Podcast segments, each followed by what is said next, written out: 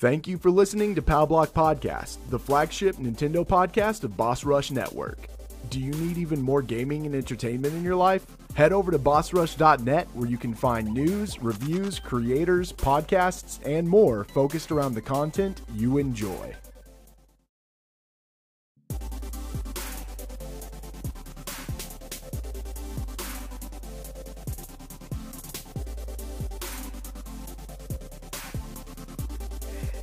Everybody. Welcome to Nintendo Power Block here on Boss Rush Network. I'm your host, the enlightened, excited Ed V. Joining me is the insider himself, Mr. Dan Murphy.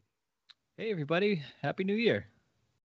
The gallivating Gallatrat himself, Mr. Jacob Taylor. Happy New Year, everybody. Happy New Year, everybody. The Elite Black Agents are back in the building. I'm so happy to be recording, talking to all things Nintendo. You guys, we have been gone for so long, but we have kept keeping in contact, playing a lot of games. And this episode is Nintendo's Power Block Game of the Year episode. And let me tell you, we're changing it up a little bit because we're dedicating one particular game to the Garbodor Award of questionable content. That's right, everybody. There is one particular game, and we'll see what it is. I, I I am excited to see how this episode goes with the game of the year because uh, Jacob, you got ten games. Mm-hmm, Dan, you got ten games, and we're just going to go in. But before we get into that, everybody, Dan, how was your weekend? Everything's been good, man. Um, I mean, it's been like crazy since last time we recorded. Like Christmas was here. Uh, it was like 70 degrees. Ariel and I were drinking champagne on the deck in our t-shirts outside playing cards. And then the next week we got 20 inches of snow and lost power. So it's uh it's it's just been like crazy, crazy up and down. Um but yeah, it, things have been good. How about you? Oh man, so uh I've been working. I uh I actually didn't get out of work until like eleven o'clock on Christmas Eve. Um and then I had to uh, be at work the following day. Come to find out one of the managers wasn't feeling well. So I'm like, okay, that's fine. Get a phone call Sunday morning.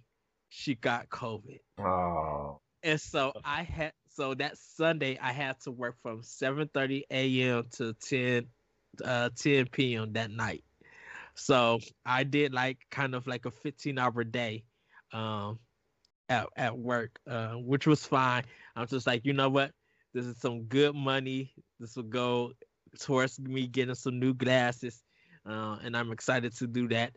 Uh, but it's it's been very interesting. Been playing a lot of games. Um, got some new snacks that I can't wait for to talk to you guys about Snacktendo. Um, have some really good conversations uh, uh, for future podcast stuff um, that you guys w- are, will be able to see in the future. Um, just some really, really good discussions uh, that we had. And um, yeah, just like you, Dan, we had like uh, we had some snow, but right now all our roads are slippery, so it's an ice capade out there. Um, just just slippery everywhere, and the like it's been like in the negatives for the last past four days. Um, here, uh, but been doing a lot of gaming. Uh, I was telling Jacob, um, been playing a lot of Xbox, getting some stuff there. Um, but I'll talk about that a little bit later when we get into our holiday gaming. Um, but Jacob, how was your uh weekend? My weekend was good, man. Becca came down from Tennessee, so she's been hanging out with me. She got a uh, she got a PS5 for Christmas, kind of. Uh, it was a gift for herself. Um, but it was it's it's been a lot of fun watching her play. She's been uh, kind of devouring Spider Man. Um, and then she wants to play Spider Man Miles Morales, but she wants to play the first one first. And I even dipped into it a little bit. I played a little bit of Spider Man, but I kind of got bored after enough time. I was gonna Um, say, is there any room left for you after she got a uh, PS5. PlayStation 5? No, yeah, I mean, I'm pretty much, I'm pretty much like, I'm done. There's not really, we're not really hanging out anymore. She just plays PS5. No, no, no. It's been good. Um, we hung out with some friends of mine that she's also friends with, but has never actually met in person uh, on Saturday, and kind of chilled, chilled. Been been doing some good cooking, good meals. Excited to talk talk about Snack Tendo this week. Oh, I am definitely excited. Dan, thank you for blessing me with the uh, ramen picture. Oh, man. I Oh, noticed yes. that like I eat it every Monday before we report, record Pow Block too, because it's like it's actually pretty easy to make. So, so Yeah. it's just like, I, I- yeah, it's funny. Well, everybody, might as well get into Snack Tendo. Dan, what have you been snacking on? And what what was your holiday snacks also? So for Christmas, I actually make a um every year I make a prime rib. Um it's like one thing I just do particularly really well. So um we actually didn't see any family or anything. We went to my family's house for Thanksgiving and all of her family's pretty far. So we just wanted to do Christmas at home this year. Mhm. Um so it was just her and I and I made a prime rib and it was just like really nice and relaxing. Um, but as far as like snacks go, um, Ariel's aunt does this thing where she makes like thousands and thousands and thousands of cookies. Like, just they have this like double oven and they make, I think, 26 different kinds of cookies. and they just divvy it up. They give it to their friends, they give it to their family, and they like, I guess she started doing it as a gift like years ago Mhm. and it just like turned into this mega production where they just make cookies for a week and mail them out so we just got our uh, cookies and fudge the other day and it's like nice. uh, none of them are bad they're just awesome it's like any any cookie you could think of it it's there and i think my favorite one of the bunch is a black and white cookie Black and white cookie. Ooh. What's a black and white cookie? Oh you've never had a black and white cookie Oh, my favorite cookie is a snickerdoodle. Ooh, um, nice. And then like outside of that, there's like I like dark chocolate. I like white macadamia, but but I don't know what a black and white. Yeah, it's it's it's literally a cookie that's split down the middle and one side is white and one side is black. It's like A I half and half. well, it's more the frosting that's on top that make it black and white and I forget what like the nougat is, but it, it's something you just have to try. They're everywhere. Okay, I will. Yeah. I will have to look at look into it.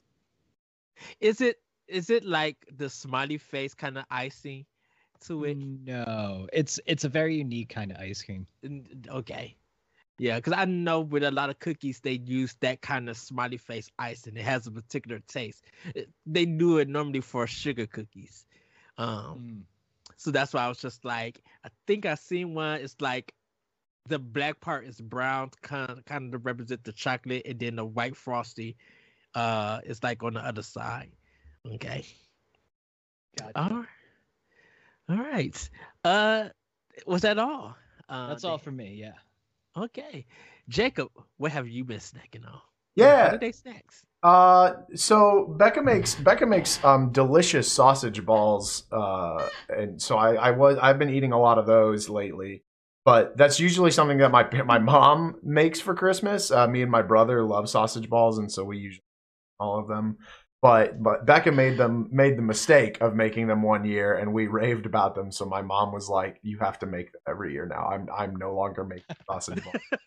Um, so she made those, and they're they're absolutely delicious. She uses spicy sausage and then cream cheese and regular cheese, um, and it's just it's so so good. Uh, but then we've also we also uh, picked up a slow cooker, so we've been having a lot of like slow cooker meals. We made taco soup, which was just like a whole bunch of different beans and um, other other things, corn and other things like that, like that put into the slow cooker and then cooked over like six hours. And oh my god, I've been eating it pretty pretty regularly. I'm gonna have it for lunch tomorrow as well because we still have leftovers from it. Uh, we also had potato soup. We had slow cooker potato soup uh, and fresh homemade garlic bread last night. Becca made the garlic bread. It was absolutely delicious. Um, like just really, really nice, like artisan garlic bread. None of this like put into an oven stuff.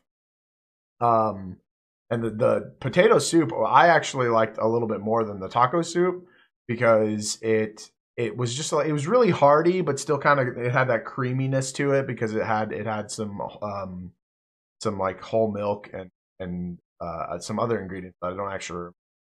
Um, but on the snack side of things, Ed, have you had? So I know you and Becca for a while there had like a Mountain Dew exchanging thing going Yes. on. Have you had Mountain Dew Spark yet? Yes, I have, and I will be talking about that. Okay. But go ahead. So I, I, we got, we picked up Mountain Dew Spark, and I gotta say, it's not, it's not great, but it's not bad. It's like, it's like a very like subtle flavor change, in my opinion, and I, I, I do like, I, I do like drinking it with a meal. I don't, I can't really drink Mountain Dew with a meal. It's more of just like I Mhm. want a soda, but this is Yes. more like it's a lot more tame. So it's, it's very more like it's more sippable, I think, which is nice. And uh, today I found while I was out shopping, I found the Reese's and potato chip cups. Reese's. No, uh, and potato chip cups. I'm not even starting there.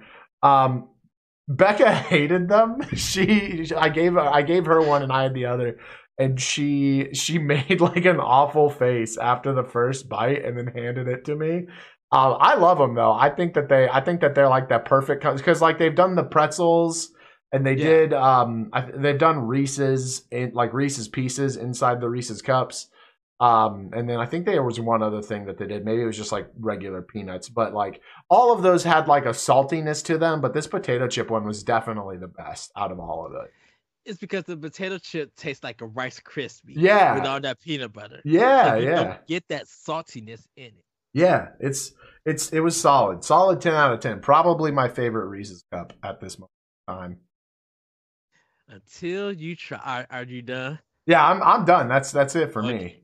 So I'm gonna go do my snack stuff first before I get into my holiday meal. Mhm. So I have had the Reese's snack cake. This is a Reese's cup.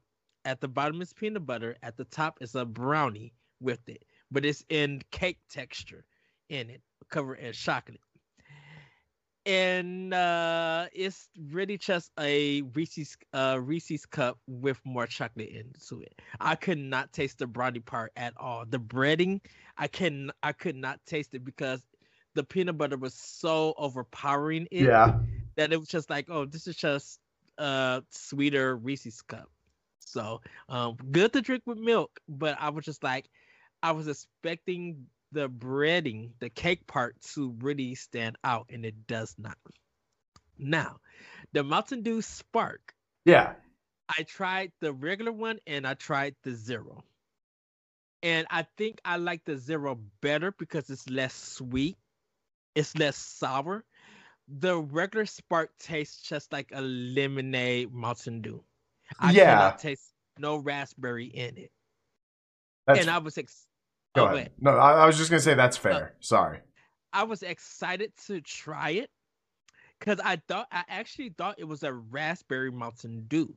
I didn't know that it was a raspberry lemonade, and I think because it when you drink it cold the first time, it tastes like a Baja Blast, hmm and so I'm like, uh, I'm I'm feeling it. I'm not feeling it. But I think I like the zero better because it's of the less sugar or no sugar, and it's less uh sour and less sweet with it. Like I I had to sip on the regular spark, but with the um zero sugar, uh I had to take it to the head. I like I literally just like go go go go go go go go and you know it was good. Now Shout out to Geek Bro 27. He was able to find the golden, not Golden Grahams, the Cinegrams toasted crunch. I can't find it yet, but he said it's top tier. He really liked it. I have this Kit Kat. This Kit Kat is a strawberry and dark chocolate, limited edition, I think, for Valentine's Day. Yeah. It's top tier, number top tier snack for Valentine's, and uh, they need to keep this one. The strawberry almost, the strawberry literally tastes like a strawberry uh, milkshake. It's so smooth and creamy, and then the dark chocolate just balance it out. You don't even get like uh, you you do taste the dark chocolate, but it's go it mixed so well with it. I we've already sold about ten of them within two days. Um, and people are just I love it. I I'm just like oh oh oh, oh Hershey you you snapped. with these Kit Kat bars. Oh, you snap! I think I I prefer this now over the mint ones, the mint and dark chocolate, because of how good it is. Like it is amazing. Um, so the Kit Kat Duos, yes, top tier. The Reese's Snack Cake, if it's on sale, you could try it. The Mountain Dew, if you're curious, I say try it. Um, last but not least, I so I talk about the Mountain Dew gingerbread uh drink. I left it in my car on ac- on accident in the cold weather and got in was just like, huh, okay, this is liquid. It has some ice. The gingerbread tastes better as a slushy than a regular drink. Like if you could get this as a slushy, you would love it more. Cause that gingerbread and that with the Mountain Dew as a slushy was so good than just a regular drink. So, uh, my holiday meal, my mom she made some broccoli and cheese casserole. Um, oh, I love broccoli oh, and cheese casserole. So, so good, man. Um, we had ham, and then she got these small sandwiches. I think she got them from a grocery store or some specialty shop. Man, I ate about three of them, and when I woke up, it was like almost 10 o'clock in the morning the next day. I was just like, whoo, it puts me out. They were so good. Um, and yeah, and then just eating, you know, Christmas candy and like gummies and stuff like there. Um, oh, so it, last one, everybody. Um, and I'll talk about this on the next Nintendo. I picked up some jelly bean gummies. They just came out. So they're the jelly bean flavors that's gummies. They have a regular and a sour flavor. So uh, I will talk about that at next Nintendo. But uh, that's been Nintendo, everybody. Uh, we're gonna move on quickly to our holiday gaming. Um, anything like interesting that you guys played over the holidays? Uh, Jacob. Uh, I don't have anything interesting that I played over the holidays. Um, but I did do something new this year that I haven't ever done before, which is I did what we dubbed Christmas games and Coco um, with the Otter Kingdom community. And basically, I on our Discord server, I streamed Christmas movies and we played games together and just like hung out and talked. Um, and and just kind of spent time with each other because uh, there were a lot of us, like myself included, that weren't doing anything with anyone for Christmas. Like none of us really had anywhere to go. Um, and so we all just kind of we all just kind of hung out together. It was a lot of fun. We played Mario Kart and Minecraft and yeah, and so I'm I'm thinking I'm going to make that an annual thing and try to open it up a little bit more, just for anybody, any gamers out there who who might not be able to make it back to their family or things like that. You know, I, I, it was it was a cool experience though. Nice. That sounds awesome. Yeah. Yes. Uh, Dan, any holiday gaming for you over the break? No, I mean we'll we'll get into it towards the end. Um, but like nothing nothing in particular, nothing Christmassy. Okay. Um, for me, uh, I, like I mentioned earlier, I played a lot of Xbox. Um, played like Tangle Tower, finished up Firewatch. Um, we're gonna be doing a talk to walk about that. Um, and finished the Gunk uh, for Xbox, which, which was a really good uh, game. I um, picked up um, the five month Game Pass deal that's going on that Microsoft sent me uh, for Xbox. So um, I'm going to be playing some stuff. I've been playing some stuff off of that. Um, and then when it gets to the last month, um, I'm going to cancel the service and uh, call it a day and move on uh, because it. I mean, it's a good service, but man, does the interface look janky. I was just like, "Ooh, this is." I'm like, people are paying ten to fifteen dollars, and this looks basic. This is where it looks. It looks worse than the UI um when you cut on the system. I'm just like, oh come on, Microsoft, y'all gotta get better. Y'all gotta do y'all gotta fix this. Y'all gotta get it together. Um, but yeah, that's kind of all my uh holiday gaming uh until I get to uh playing with power. Uh, but everybody, we're gonna get into game fact events, and I actually have the game fact events. Um, so Dan and Jacob, did you know what CIC means? No. Uh, have you heard of it? Nope. Use it in a sentence. Nintendo uses a CIC for some of their games in the past. Uh, no. Oh, I can't even think of what an acronym So- might be. So CIC stands for Checking Integrated Circuit. This was the name of Nintendo's lockout chip for the NES. It was nicknamed as the 10 NES or tennis, if you want to say. It had three main purposes to give Nintendo complete control over software for the console, prevent unlicensed and pirated games from running on the NES, and it was the it was used to region lock the NES. Uh, uh, the patent uh, for it though expired January 24th, 2005. And the reason why I bring this up was because uh excuse me, uh if you guys didn't know, there was two companies um who were found they did illegal stuff to get their games running on it. Uh Wisdom Tree is one, they are the creators of Bible Adventures, and Atari, who created Tengen to have games on the NES. Uh, Wisdom Tree emitted a voltage spike to get their games running, but had to try something else when Nintendo updated the 10 NES, and that because their games wouldn't run on it when it was changing the chip, they were updated. Um, Atari turned to the U.S. Copyright Office to ask lawyers to get a copy of the lockout program for potential litigation against Nintendo. Uh, once they got it, they started making unlicensed games, which ended up having Nintendo uh, suing them. Uh, in the end, it got settled in 1994, and they had to destroy all those games. So that's why you see like Sh- uh, Tengen did Shinobi. They have like this uh this kind of gold cop this gold cartridge with this red kind of stripe. It looks like Smash Brothers uh for the red, but they did Tetris when Nintendo owned Tetris.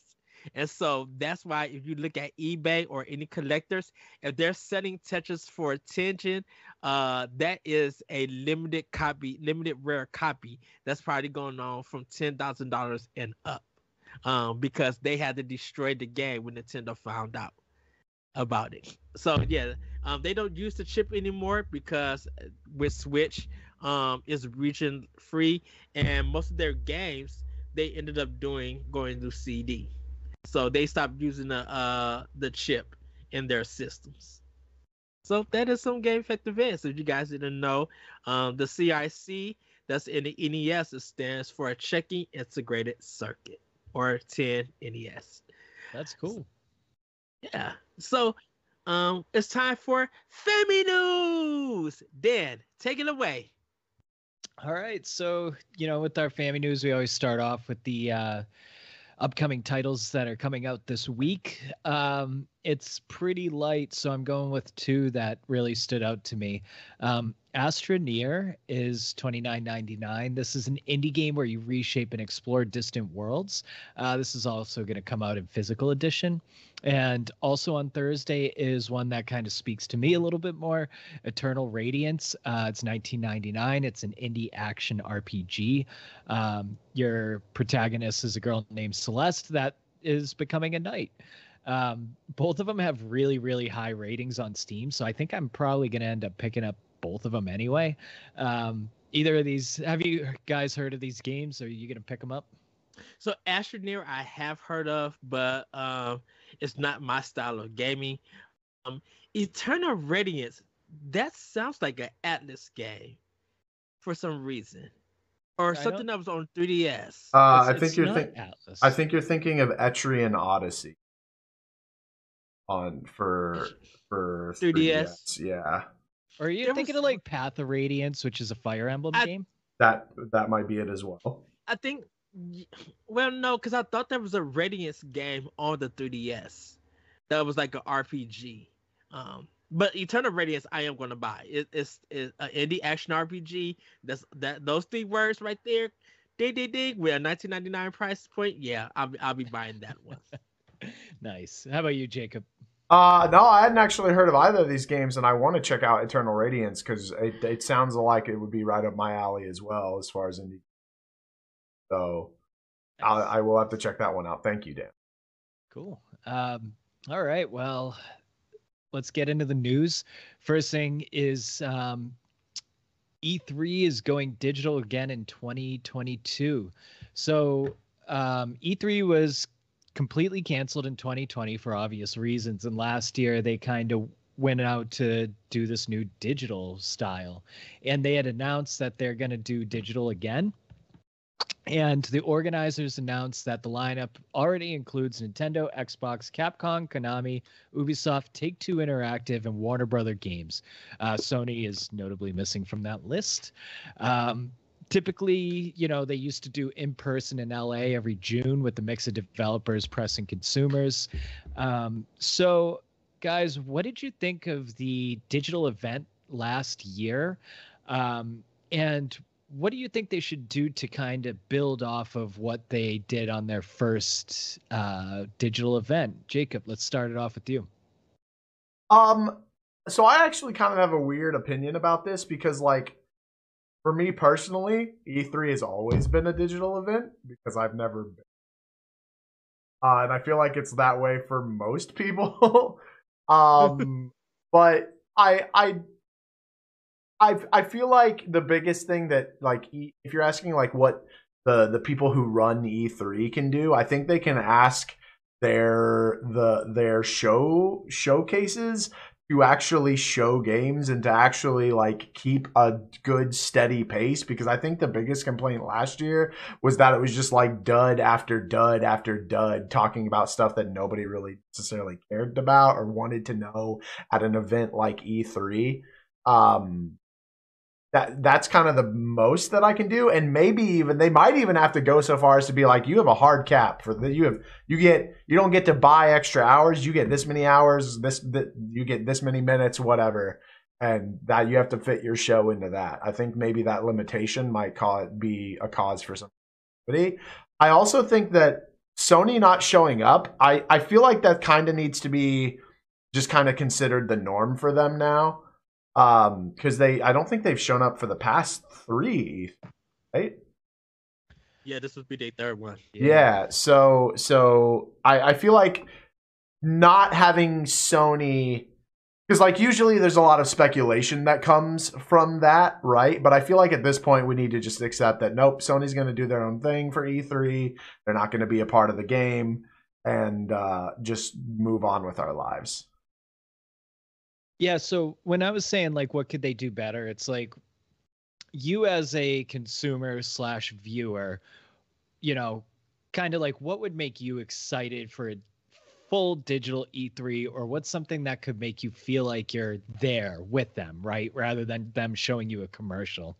Um Okay, so yeah. You know, so like what uh sorry, let me just I'll, I'll finish this and then yeah, I'll yeah, yeah. back to you. But um you know, like one thing I was thinking is like, you know, while you're watching something, like um, let's say there's, you know, a treehouse for Nintendo, if they're playing something that's like about to be released, they can upload a demo and you can like play it while they're playing the demo and they can kind of elaborate with you and that demo would only be there for like a you know a certain amount of time like i think something cool like that would be like a nice thing to do for the consumers or the viewers and make you feel like you're more present with E3. You know what I mean? Yes, no, that so that that is the only suggestion actually that I think could really make that feeling happen because going to E3 other than seeing the set pieces and maybe actually that never mind I just thought of another one. But going to E3 um, and getting to play the demos there is the big takeaway for a gamer right? Is that and then there's also getting to see the set pieces which I think maybe they could do in between showcases they could do like a walk around the stage have like their own crew set up I know that like Nintendo they they would have like Kit and Krysta um, do walkarounds for that but if it's digital there's not going to be any set pieces, right? So then they have you have to figure out what do we fit in that place. Um, and I I really I really can't think of anything in that regards. Um, maybe like they could try incorporating if there's going to be more than just like the Mario movie, if there's more games that are becoming movies or TV shows, maybe they could incorporate trailers into that. But honestly, the the biggest addition to make digital viewers feel like they're there is going to be to add the demos to available to everybody. Right, right. And then um ah, man, I don't know. I Ed, do you have any ideas on like what, what you would want E3 to do? So, um, about the demo thing, uh, Microsoft is great about doing uh, uh demos because they do like an indie, uh, uh, indie collection where you get to try all the indie games that they showed in their presentation. Um, when it comes to Nintendo, uh, I think what I would love to see more is that, of course, yes, the demo thing is good. Of course, sales and everything is good. I would kind of love to see that if you are a Nintendo Online subscriber, definitely if you got the the plus, you get to try all the demos um, right after uh E3 I mean right after their Nintendo presenta- presentation. So when they do do uh the treehouse stuff, maybe there's additional part of the game that they didn't show that they let you the player try. So let's say, and and uh, we know Breath of the Wild. I, I don't think they'll let everybody play. I think there'll be selected titles. But just but just think about it. You you as a Nintendo Online subscriber, um, they're playing this uh this Tetris 99 E3 demo because it's all E3. If you are if you are a subscriber, not only do you get this, but you get these stages and everything. And while doing that, if you play it, uh, just even if you play it, you get additional coins for your account for your Nintendo Online account. Um, that that you don't spend to buy games, but you spend to get like merchandise from Nintendo themselves like you get some kind of benefit and reward and everything. Um, so I think they could add. I think Nintendo can add that to it. Um, I do agree that this is them going digital has always been there. I think it's working.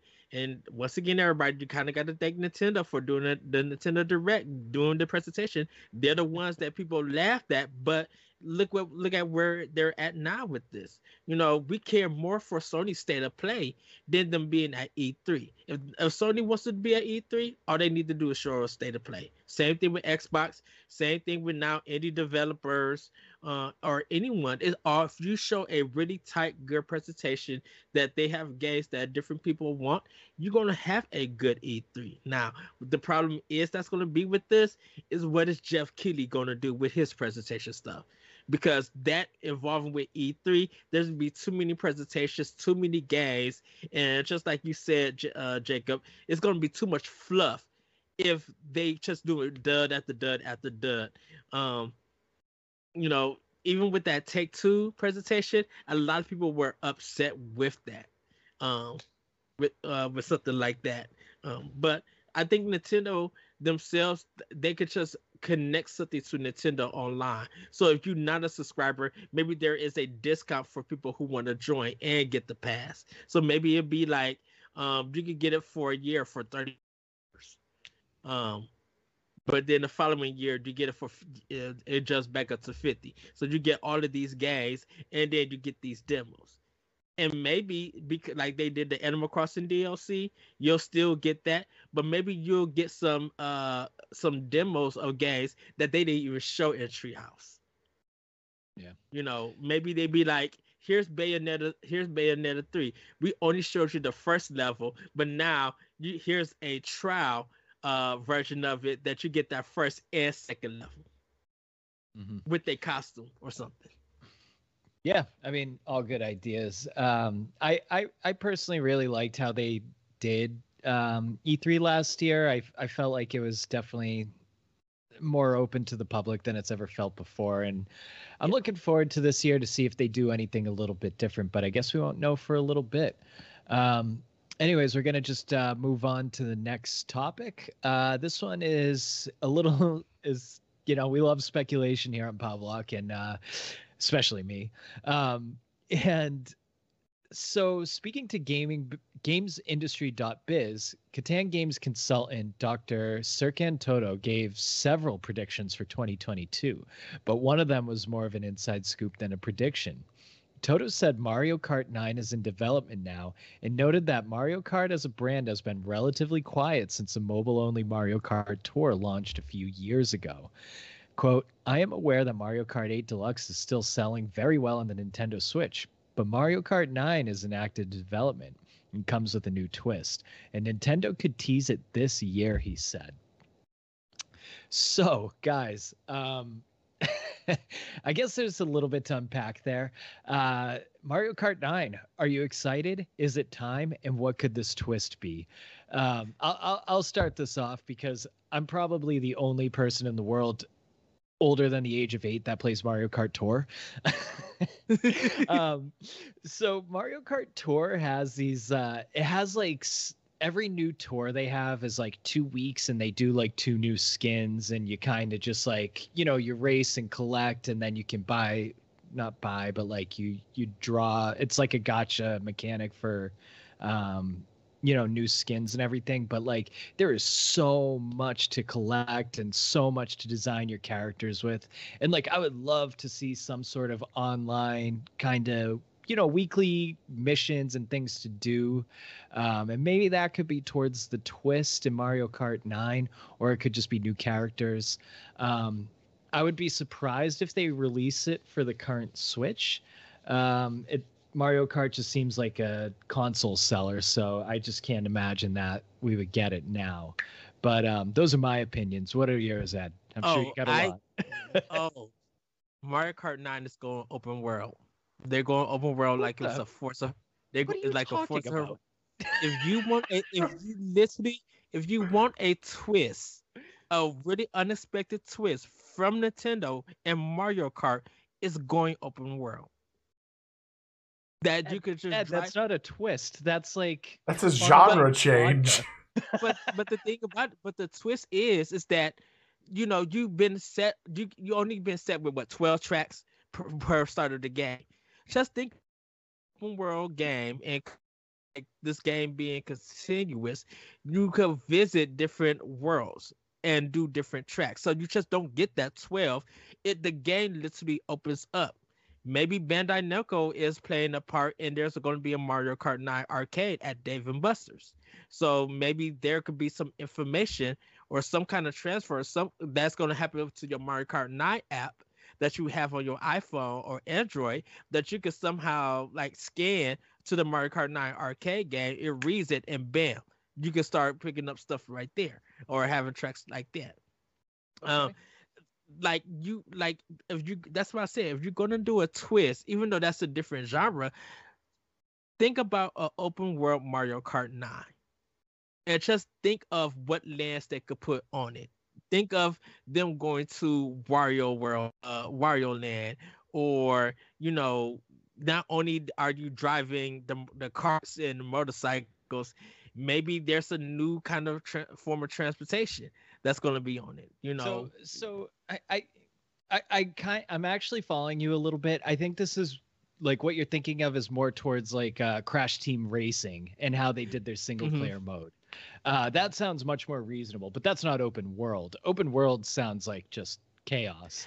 Um, but but but think like kind of, that's why I said like Forza Horizon uh, because that is open world and you have other players, um, whether they're in the game or they're ghosts, they're driving around on the street in areas. So maybe maybe you actually see your friends, they're ghosts driving around, or maybe they are online. You'd be like, oh, there go Dan and Jacob. Oh, they about to race at Toadstool's uh, uh palace. Let me drive up and join them. And bam, instant we got a race getting ready to go. Mario Kart is going MMO RPG. Oh my Jacob, gosh! Can you find can you find a middle ground between us? Um, I mean, my my middle ground my middle ground is kind of pessimistic. So like the last oh, no. big change that Mario Kart did, the last like gimmick that they did that I thought actually impacted the game was Mario Kart Double Dash, where you had two drivers, you had two yeah, people on a cart. That I uh, because that that allowed you to not only have the benefit of having two items, but you could switch the which item you were currently holding. Um, so like it had a it had like strategy to it as well, right? And like as much as driving a bike is cool, as much as driving an ATV is cool, as cool as it is to fly and go underwater and be on be on anti gravity, you know, upside down, you're still just moving forward. Like all of those things are just different methods to move forward. They're not changing the gameplay at all. Um, and like I just haven't like I'll be honest, that I've talked about it a lot on stream. The gravity in Mario Kart 8, I don't even care. I don't even notice. I, I unless I stop racing, I stop being in first, force myself to look around. I don't even notice that I'm upside down. Like I, it doesn't matter. I'm just moving forward. That's all I'm doing. So like the biggest thing to me would be the Mario Kart Tour because like so many the you see it a lot on Twitter right now. The, there's like a I don't know if you've been a part of it or not, but there's like a disc a discourse between people that want Nintendo Kart and people that don't want Nintendo Kart because Mario Kart's Mario Kart and they got to have Mario characters and that's what makes it fun. But then in that group of people, there's also the like subgroup of there's too many copies in Mario Kart. We need more original characters, but they also don't like the Nintendo characters idea. It's this weird argument that I've been like enjoying comically from the sidelines but I will say, if they do bring anything from Mario Kart Tour, I hope that it's skins. I hope that we don't have gold, rose gold, Peach, and Tanuki Mar. I hope that those are skins for Mario and Peach, and you have more things to collect. Because let me tell you, nothing makes me play more Mario Kart than when I back out of that race and a screen pops up and is like, "Hey, you have a new, you unlocked a new cart, you unlocked right. a new thing." Because then I'm like, "Great, I'm gonna go use that now." And and like see how it works. And then i get out of that race and hey there's another thing that i've just unlocked. Now i'm to go use that and keep me playing your game.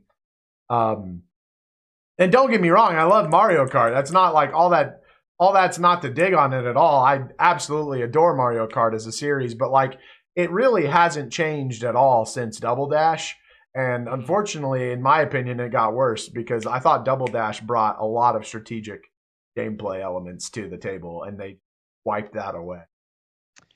Yeah, I'm with you. It's, um, I mean, Mario Kart 8 is like, it, it, it's the best Mario Kart. Oh, for right? sure. Like, just it, like everything is so smooth, so perfect. Like, it's just the mm. best Mario Kart. But yeah, I would have loved to see something new or different, and um, I would like to see more single player, right? Like, yeah. I don't always just want to play online or with friends or anything. Like sometimes I actually want to like, you know, race some cups and unlock things like we used to. Or maybe uh, like challenges, like you could have like a hit three other drivers with green shells during this Grand Prix. You know, right. like that, those are like Mario Kart Tour type. Yeah, things. yeah, yeah. um, all right, so I think we got everything out of that. Uh, our next topic, we uh, we saw a big acquisition coming up. Uh, Take Two acquires Zynga for twelve point seven billion dollars. Um, Take Two Interactive Software is acquiring Zynga in a twelve point seven billion dollar deal. The two companies confirmed on Monday. The colossal sum includes Take Two paying 9.86 per share plus Zynga's debt in order to the company to make moves in the mobile market. The deal is the largest sum of money paid out for an acquisition in video game history, surpassing Microsoft's 2020 acquisition of Bethesda for 7.5 billion and Tencent's 2016 acquisition of Clash of Clans studio Supercell for 8.6. Activision Blizzard had a similar deal in 2015 where they bought Candy Crush developer King for 5.9 billion. So Zynga is known for Farmville and Words with Friends. Farmville closed down permanently in 2020. Um, so that's not even a thing. and Take Two, the third largest game company in the West after Activision Blizzard and EA, owns 2K, Rockstar, and Ghost Story Games. So they're responsible for series like Bioshock, Borderlands, XCOM, and Grand Theft Auto. Um, and right now, the only thing in production for Zynga is Star Wars Hunters. So that'll be coming to Switch this year. Um, okay, so I don't really have much to say about this, except that's just like an exorbitant amount of money for Zynga. Um, so, what do you what do you think, Ed? So first of all, they should have used that money to get Rockstar to actually fix Grand Theft Auto Trilogy because that is a hot wreck on all platforms. Second, Farmville is coming back. That is going to be on every platform because uh, they know that it's going to make them money uh, with that. So Farmville is going to get come back. I think it's going to get re- revamped. I think it's going to, for some people, be almost on the level of The Sims. In is a sense, Farmville where was Farmville that um it was like a Facebook farm. It was, yeah. Yeah. Yeah. Okay. Yeah. My dad yeah, got so super think, into it. yeah, so I think they're going to be bringing it to that to every platform. Um, they know that they're going to recuperate that money. Um, because the thing about it is, since they are talented in making mobile style games, a lot of their franchises are are going to be now coming to mobile through Zynga, and they know they're going to be uh, some good quality. So there's probably is going to be a Bioshock. There probably is going to be an NBA 2K. Um, there probably is going to be a, a, WWE stuff, and Zynga's going to handle all of that. Um, sadly, they may even have Zynga do NFTs. So who knows? But yeah, the, the, they they invested in Zynga, which was a smart idea. So we shall see. What about you, uh, Jacob? What do you think? I actually thought Zynga was dead already.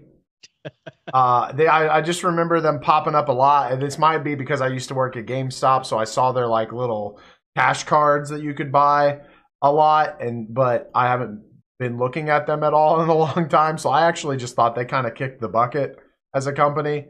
Uh, but good for them. Good for good for Take Two for acquiring them. That's pretty cool. Yeah, I knew they still existed because um, uh, I still play Words with Friends with my mom. So, see, my my mom, my mom and dad both play Words with Friends, and I didn't realize that was a Zynga game. Yeah, yeah. Um, all right, so last one. Um, this has been just like such a hot topic in gaming recently. I think over the last maybe month and a half or something. Um, but we haven't talked too much about NFTs on this show. So Square Enix plans to invest more into blockchain gaming and NFTs. Um, Square Enix president Yosuke Matsuda on January 1st released a public letter discussing Square Enix overview for 2022. Um, in his address, he spent most of his time discussing the rise of NFTs and blockchain technology in gaming. He termed this rise as a decentralized gaming. He also said that the metaverse was a hot topic for 2021, inspiring a lively global conversation first about what the metaverse is, and then what about and then about what sort of business opportunities it presents. Um, NFT. So I personally, I've dabbled in crypto, and I don't I've made money off of it, but I can't exactly tell you what goes on with it, why it happened, or what the fluctuating thing is. Uh, NFTs are, I don't know if they're new, but they've been around for a little while. But an NFT is basically like a picture or a screenshot, and it has etched into it a part of uh, Ethereum. So the value is based off the Ethereum that's etched into it. So it's basically like owning a receipt of something. And based on the market, it goes up or down in value. I'm not too sure how you buy or sell them. Um, I'm also not sure if I'm what I'm saying is 100% accurate. So, um, you NFTs. Right. Uh, Ed, what like how do you feel about NFTs in gaming? How do they even fit into gaming? And how like how much money are people going to spend? They are going to spend. They are going to spend zero because it's zero. It's really just zero value. It's just like you said, like you said, owning a receipt of like a screenshot. Um, and we haven't seen no one sue anybody over NFT. So um, right now, to me personally, I think it's stupid. You know, Konami did it for their 35th anniversary with Castlevania. Square's doing this because people want to have fun and this is nonsense. I'm not investing in something in the digital media that I'm not really going to get no use out of. You know, just take. I could literally take a screenshot of a Nintendo game, put it up there, and be like, "Okay, this is an NFT. Who wants to invest in it?"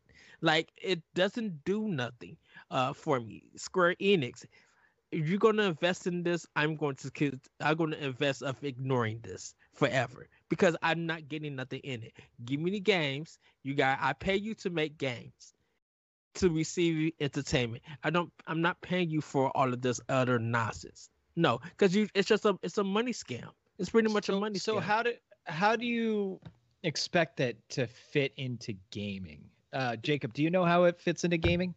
Yeah, so I'm gonna do my best to put out the knowledge that I have from my limited research on this, which the way that I understand it is basically like you're saying it's a receipt for something, which is uh so like in in gaming terms, right? I buy all digital games. I've talked about that a lot on this this podcast.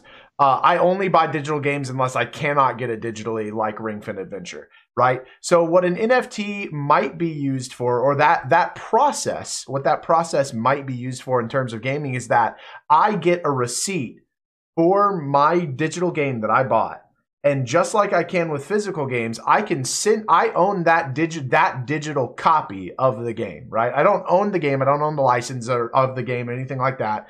But I own that game just like I would physically and I could trade it to somebody else, or I could give it to somebody else, much like you could sell stock or or trade stock. You can you can there can be found value in that. Um, the reason that that would now be considered a legal process is because of the receipt, because I have the access to say, no, I own this, I bought this, I paid money for this, and I'm now giving it up, giving it over, and giving that license to somebody else, right? So there is there there are uses that could be considered through a different means. Right now, it's being treated more like more like stock, more like more like um, the stock market, where like people think that it's worth that it's it's assigning value where there is none. Right? The only reason a dollar is a dollar is because we say it's a dollar. It has no actual value. It has no actual worth to what we do. Um, but they're assigning value where there is none. And I, I think that we could look it could that sort of concept could be used for gaming in that way is to give digital currency things digitally that you have dlc games whatever something that makes it so that you actually own them and can do with them what you would like um, in in legal terms. There would be like laws that would that would you'd have to follow but that that's at least how I understand it. Again, I've only done a little bit of research on, into it, but like it very much is just like a be it's like it's like um it's like it's like if it's like if Nintendo were to sell Dan the rights to Mario, right? Like Mario's not a thing. Mario's not a, a person, not something tangible that you can hold, but Nintendo owns Mario. They have a copyright on it. It's it's kind of like that, I think but again, not fully aware of, of everything behind it.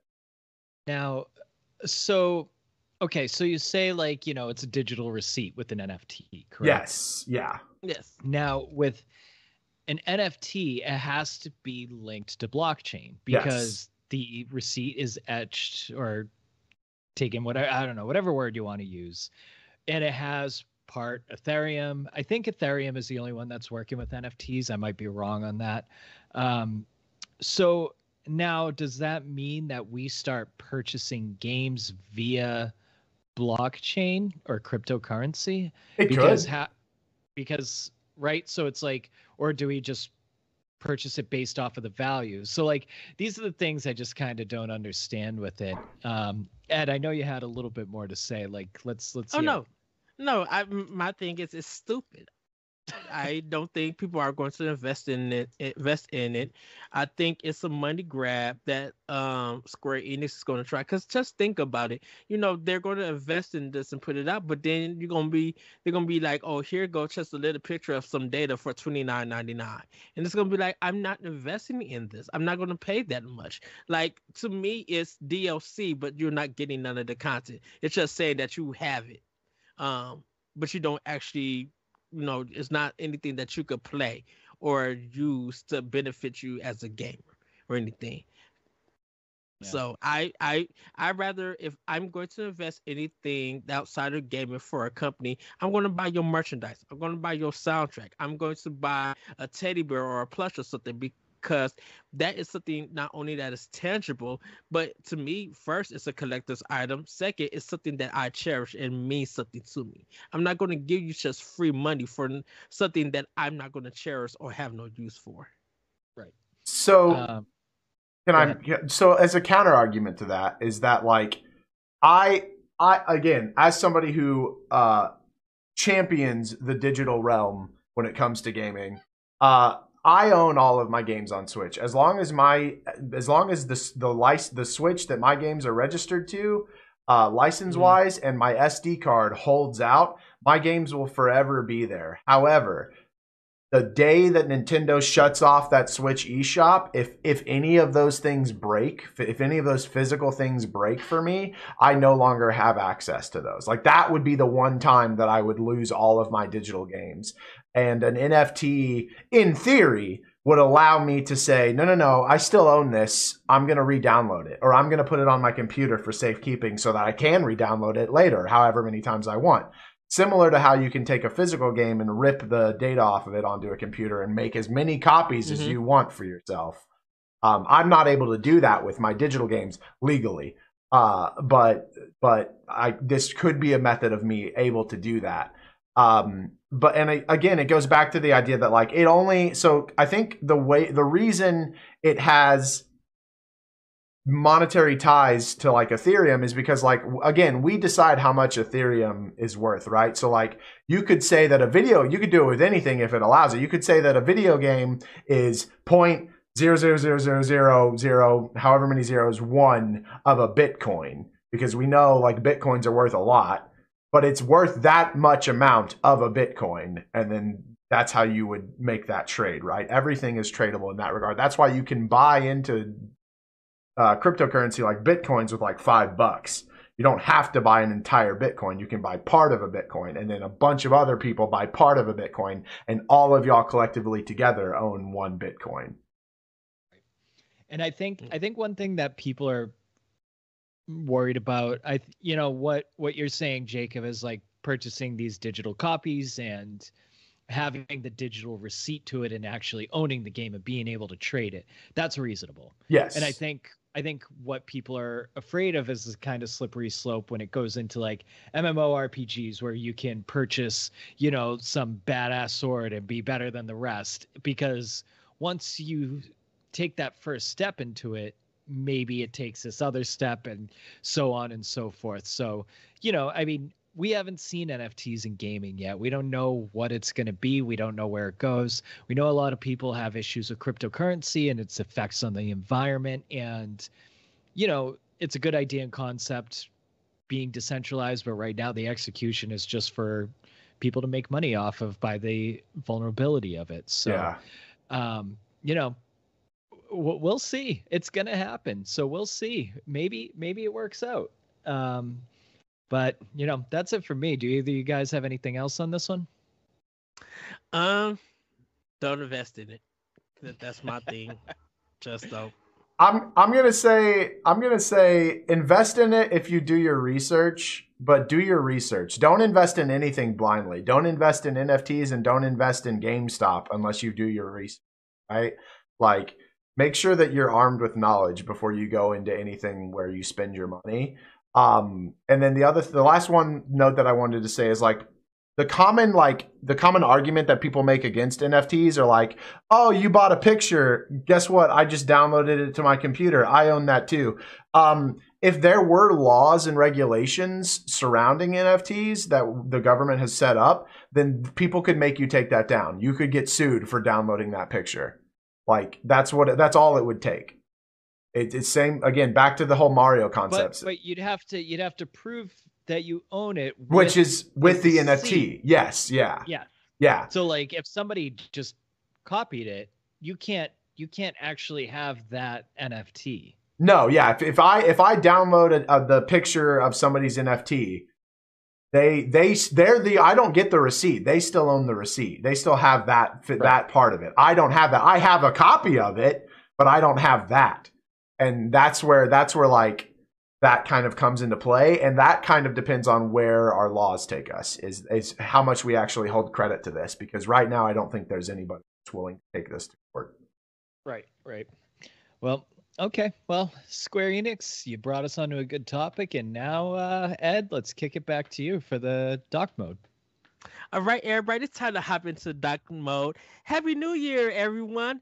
2021 was a year of fantastic games. We here at Nintendo Power Block have talked, played, and raved about some of the best titles of on Nintendo Switch. So, Elite Block agents, it is time to give some elites to our top five games. In the end, only one game will win our Power Block Game of the Year. We also have five honorable mentions, and for the first time, one game will receive the Garbodor Award for its questionable content. Ready, Elite Black Agents? Let's go! Can you also explain what Garbodor is to the people like me? By the way, The non Pokemon fans. So, uh, Garbodor is a Pokemon, and I think he's from Black and White. Uh, Jacob, I think. Yes, yes. Yes, he is a um, made out of uh garbage, out of trash. he's he's wrapped up. He got legs and he got eyes. So it's kind of just like uh the smelly, like representing some of the worst of gaming and stuff. It's nothing with Garbodor himself, but to instead of calling the game computer garbage or something like that, um, it's gonna win this award for its questionable content. Um, we're being nice to it, but it is going to win uh, this award. And for the first time, we are going to award this. It's not to be mean spirit or anything, but they, the developers, know you did not release a good product out. You it should have you had the time to get it out. Hopefully, you had the money and the employees to do it, even if you had delays. You had time to get this up, this game cleaned up, or even after you released it, you had time to put in patches. So eh, only one game will win it, and I probably is, but we won't know until we get to the end of it. So we're gonna start with our five honorable mentions, starting with number ten. Jacob, what is your number ten game? Uh, honorable mention. Honor, honorable mention number ten is Pokemon BDSP. Um, really, really, really enjoyed it. It it just wasn't good enough, and I don't personally consider it new, even though it was brand new to me because I skipped Diamond and Pearl when they first came out. But um, it it just it had just enough flaws to not quite be in that top five. All right, Dan, you're number ten. Um, so I'm just this is separate, and I know it came out with 3D World, but I'm going with like just Bowser's Fury because that's the um that's the game that you know came with it. Uh, Bowser's Fury, contrary to one chair on this uh, panel, Bowser's Fury was like a really cool concept. It was a little bit um, it was just fun to kind of use all the 3D worlds, uh, you know, like the cat suit and the boomerang suit, just like in this kind of little open world environment. Um, it really kind of seemed like a beta test for a future Mario game more than an actual game itself. But I really, really just enjoyed having more Mario content. So uh, Bowser's Fury will go number 10. Uh, number 10 for me is Cyber Shadow. Um, great level design, great fights, great bosses. Um, it is challenging. I did not like the soundtrack to this game, so that's why it's number my 10 honorable mentions. But I, I do recommend. I do. I did a review for it on Boss Rush. Everybody go check it out. I do love this game. It's really good. Um, but the soundtrack. That was the reason why I couldn't put it up. Jacob, what is your number nine? Number nine is Mario Golf Super Rush. I very much enjoy playing the multiplayer of this game, though I wish there was more to it. Uh, which that goes in big case for the single player. I feel like the single player started off really strong and then very quickly lost all of its forward momentum and then was suddenly crashing to a halt. And I had finished it. Okay, Dan. Game Builder Garage is number nine for me.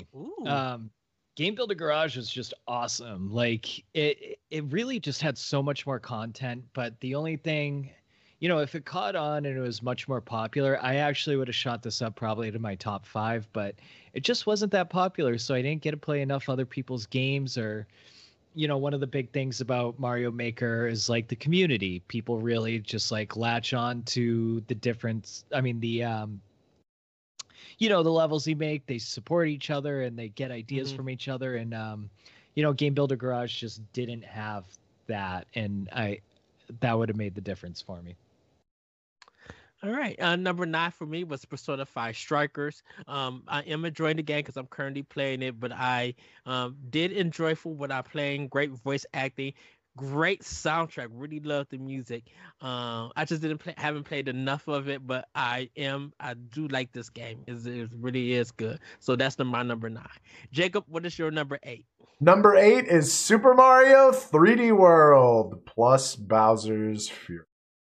um, I love Super Mario 3D World. It is the best game that Mario has ever been in when it comes to 3D. They tacked Bowser's, Bowser's Fury onto it at the end and it just plummeted its value for me. I've said my piece on that. I'm glad that others out there got to enjoy it. However, I think it was awful. Um, but and again, similar to Pokemon, I can't quite put this into my top five uh, because it, it's not technically new for 2022 or 2021. But oh man, it was a great time playing Mario 3D World again. Okay, Dan, what is your number eight? My number eight is gonna go to um, what did I write down here? Mario Party, uh, Mario Party Superstars. Um, probably my favorite Mario Party. It was it's really fun and um, kind of like Luigi's Mansion 3. The graphics are phenomenal on it. like the It cartoon is. graphics are like really really good and I think that's like one of the most underappreciated things about this game. Um it, it, it is really fun. Drawbacks for me are just like, come on, guys, give us more boards once in a while. Um, give us a couple more characters. Give us some unlockables uh, do something for us, you know? So, uh, whatever number that is, that goes to Mario Party. Number eight. Number eight. Yes. So my number eight is Famicom Detective Agency, The Girl Who Stands Behind, and The Missing Heir. Um, these two are adventure games that never came to America. Um, they are remakes of or kind of you know, kind of remix of the old game that was on the Famicom in Japan. Um, is a uh like adventure kind of game.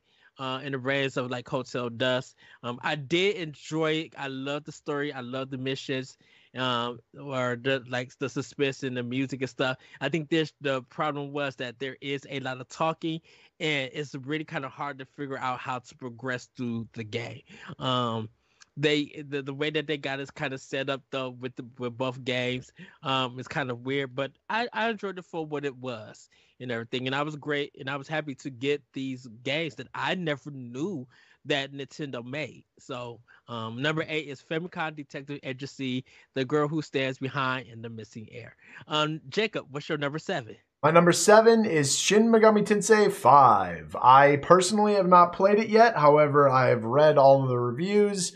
I've played all the other Shin Megami Tensei games. I love Atlus. They're my second favorite developer, only second to Nintendo.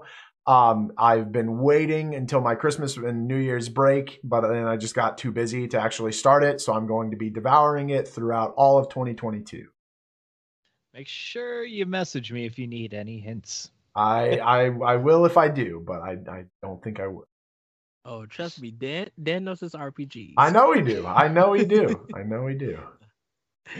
All right, Dan, what is your number seven? My number seven is going to go to Tetris Effect. Uh, Tetris is Ooh, just such a nice. flawless game, flawless game, right? It's that's why it's lasted 40 years and it's still amazing. Um, Tetris Effect took everything good about Tetris and made it better. It gave it good music. It gave it gave it good visuals. Play it on the OLED, you're gonna love it. Tetris Effect, awesome. Oh, and the multiplayer is great. Yes. Uh, number seven for me is Ghosts and Goblins Resurrection. I love this game. I love that it's hard. I love that it's kicking my tail. I love the fact that I'm still in the boxer shorts with Arthur. Um, I I recently wrote an editorial about the series. You guys go read it on Boss Rush Network on our uh on our um, page. Uh, This game is like amazing, and the graphics is beautiful. It's it's so and just uh, completely enjoyable. It's it'll frustrate you at times. You'll yell at it, but I really love this game. It looks really, it's really fun and everything. So, Ghosts and Goblins Resurrection is my number seven. So, our number six. This is the last one. This is the top of our honorable mentions. Jacob, what is your top honorable mention? Legend of Zelda Skyward Sword, the last game that didn't make it into my top five because it's technically a remake or re release. Um, I'm so so glad that Skyward Sword finally got the, the the representation that it deserves, and people were able to enjoy it without complaining about motion controls, even though the motion controls were perfect to begin with. Um, yeah, no, that game is the the best Zelda story in any of the Zelda games, and it just it needed to come out of its awful realm that it was in on the Golden Goose or the Wii. Sorry. Ah. What is your top tier honorable mention, Dan? Your number six. I do agree with you, Jacob. Like, I, I personally don't love Skyward Sword. I think the overworld is such a drag, but the story is, if you're a Zelda fan, you have to play it for the story. You Yep. have to. Yep. Like, no question about it. Number six is going to be probably a big surprise for people that know me. I'm going to go with Shin Megami Tensei 5. Ooh. Um, I really, really loved the gameplay loop. Uh, but Shin Megami Tensei 5, when I finished it, it gave me that kind of feeling that Octopath Octopath Traveler gave me at the end. I didn't feel satisfied. Hmm. Um, Mm. The story just wasn't there for me and the grind was a little bit too much. So again this is a personal opinion. I play jrpgs much different than a lot of other people but that's kind of where i stand with Shin Megami tensei 5 All right, and my top tier honorable mention, my number six, Monster Hunter Stories 2. Uh beautiful game. I love I love just finding different monsters, getting the egg and running or you know walking out. Um I need to invest more time in it. Um but I I was so ready and so hyped for this game. Uh it's just that too much came out uh after it and I'm just like, man, how do I balance uh Monster Hunter 2 uh, Stories 2 while having Game Builder Garage and Mario Golf and all these other indie games. Definitely with E3 coming up, preparing for that. Uh, but yeah, Monster Hunter Stories 2, I really do enjoy. I think it's a really great game. And I got to give it to Capcom. They came out strong this year for Nintendo Switch. They literally came out strong. So, everybody, that is our honorable mentions. We're going to get into our top five Dan, I'm gonna give. I'm gonna start it off with Shu. What is your number five? death's door. Uh indie game that came out Nice. in november unbelievable. Everybody play it. It is just so good. Um you know it, it's an indie game. It's the artwork is great. Like the creativity is there. It's just so unique. So much character. It's so charming. Just play death's door Yes. Uh, for me, my number five, uh, Mario Golf Super Rush. this game is wacky and it's so fun and it's so cool. I I I, just love it. It is it makes me laugh. Uh, but I, I try to get focused on it and everything and, and play it here and there. Uh, but yeah, it's my number five game. Uh, I dad, I just man. I, Ed, this let's game play so good. sometime i play all the time You- just you- let me know when you're playing Dan really does. I see him all the time online. I'm like, how are you still playing Super Rush, man? That's crazy.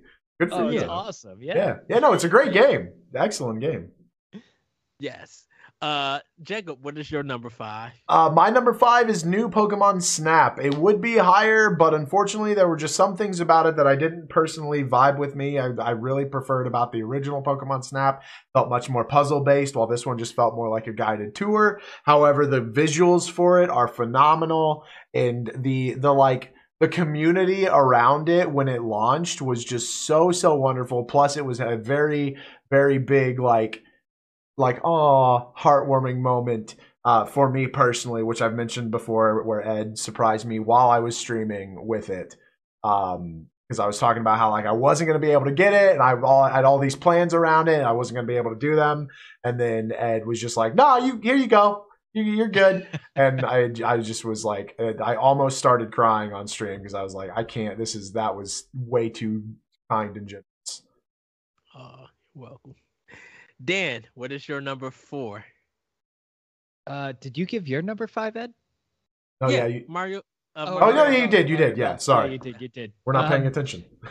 Yeah, uh, apparently I'm not either. Uh, my number four is gonna go to Monster Hunter Rise. um, you know, at this panel, I'm sure that's pretty low. But Monster Hunter Rise is kind of just um, the the thing about Monster Hunter Rise on the Switch. I think it is graphically like one of the more impressive games I've seen Mhm. on the Switch. Um, I think you know the worlds are beautiful. Uh, the monster design is incredible, but that's you know been a Monster Hunter thing. Um, the online was especially really really good. I've never had issues playing online. I've played with both of you guys. Um, I mean, man, they just they just killed it with Monster Hunter Rise. It was just such an awesome game. I really don't have much. I don't have anything negative to say about it. It's just a solid, solid game. All right. My number four. Now, no one knows about this guy, but I this game is so fun. It's an indie game. It's called Binary Star Infinity. And the game is kind of like if you look at Minit, how it's just black and white, um, and your bullets are red. It has that kind of look. Um, it's like eight levels of hardcore shooting. Um, and you like build and grow up and it, it does the old school thing when you beat the final boss that says game over and you can continue. But the music is good. It would kick your tail and it does something really different. So when you're destroying different ships and everything, it shakes the level. So it, it, it may make some people sick, but you can't cut that off. Um, or and everything. But it has a great flow, great soundtrack. So number my number four is Binary Star Infinity. Jacob, what is your number four? Uh, before I get to my number four, Dan, I appreciate that Monster Hunter Rise is just even on your list. Uh, it was a lot of fun playing with you and like going through your longsword techniques and things like that when you were playing a little bit together. If anyone ever wants I- to hunt with me, up. Please, please, please, if you want to play Monster Hunter Rise, play with Jacob. He taught me how to. He he turned me into like a toddler tripping over my sword into a guy who could slay something with my blindfold on. It was like incredible, night and day. Thank you so much, man. That means a lot to me. I love Monster Hunter as a series. You'll y'all figure that out here uh, momentarily. Um, number four for me was Mario Party Superstars. Um, again, it j- cannot agree more with what Dan was saying earlier about how fun it is, how beautiful the game looks. I also wish that there were more maps, and I feel a little slighted because they talked about how they were bringing back so much from the N64 days um, and a little bit of the GameCube days. But like then you get to the maps and they're not quite what they were. There's not quite as like wacky zany stuff happening on the maps. It's very much kind of same samey. Um, but man, those mini games are an absolute blast to play with people, and I'm always excited to jump into a game with my friends, even if it means giving up like three hours of my to do so. All right. So we get to number three. Dan, what is your number three? I'm just gonna throw out a disclaimer before I start my top three. I am basing um, my top ten on strictly on just games that I have played. So there's a couple of omissions that you guys might be surprised about um, towards the end, but I just wanted to give that heads up. I'm only rating games I've played. Um, number three is Monster Hunter Stories 2. Uh, this Monster Hunter game spoke a lot more to me, being the JRPG junkie that I am. Uh, the worlds are beautiful. It was so fun, like hunting monsters in a JRPG sense, you know, breaking off the pieces. There was so many cool things to do when you hunt. Um, when you find the caves and everything and go searching for eggs and trying to like build your party that way it was just like the online is absolutely incredible. It was so much fun teaming up with people and doing hunts. Like after I beat the main game in Monster Hunter Stories 2, I just couldn't put it down because I was loving the post game stuff and like all you know the roadmap had just like these amazing cool new monsters coming out um so i mean monster hunter stories 2 if you are either a Monster Hunter fan or a JRPG fan and like the other one just a little bit, give it a try. Or if you're a JRPG fan and want to get into Monster Hunter, this is a good gateway to the series because it was for me. So that's my number three. All right. And my number three is Monster Hunter Rise. Boy, do I love this game. Just uh, I have the what is it, uh, Jacob? It's the bug one with the like the staff. The kin the kinsect glaive. The kinsect. I love being in the air, flipping it around, hitting these enemies in the head. Uh, it's it brings me so much joy when I take down a monster. Playing with Dan has been some one of the best comedic moments because we both end up in a. But me uh, just in- getting bodied. exact. but we, it, there was one time that we fought a monster. We both ended up in the cart, and it got thrown out by the Palicos. Uh, just, just amazing. Um, just an amazing game. Really love the hunts. Jacob and Laron, you guys, I respect so much because your your costumes look amazing. You guys do so much good work, and I was just like, man, you inspire me to be almost, you know, a real, you know, b- a better hunter. So I do appreciate that. Uh, Um, but yeah, my son of rise is my number three. Jacob, what is your number three? My number three is Pokemon Unite. Um, I used to play a lot. I used to play a lot of League of Legends until it got to the point where I couldn't, for my own health, like my own sanity anymore. And uh, but I really missed the MOBA genre, and Pokemon Unite brings it back in a way that is bite-sized and just very, very easy to pick up. Uh, still rage-inducing as any competitive multiplayer game is for me.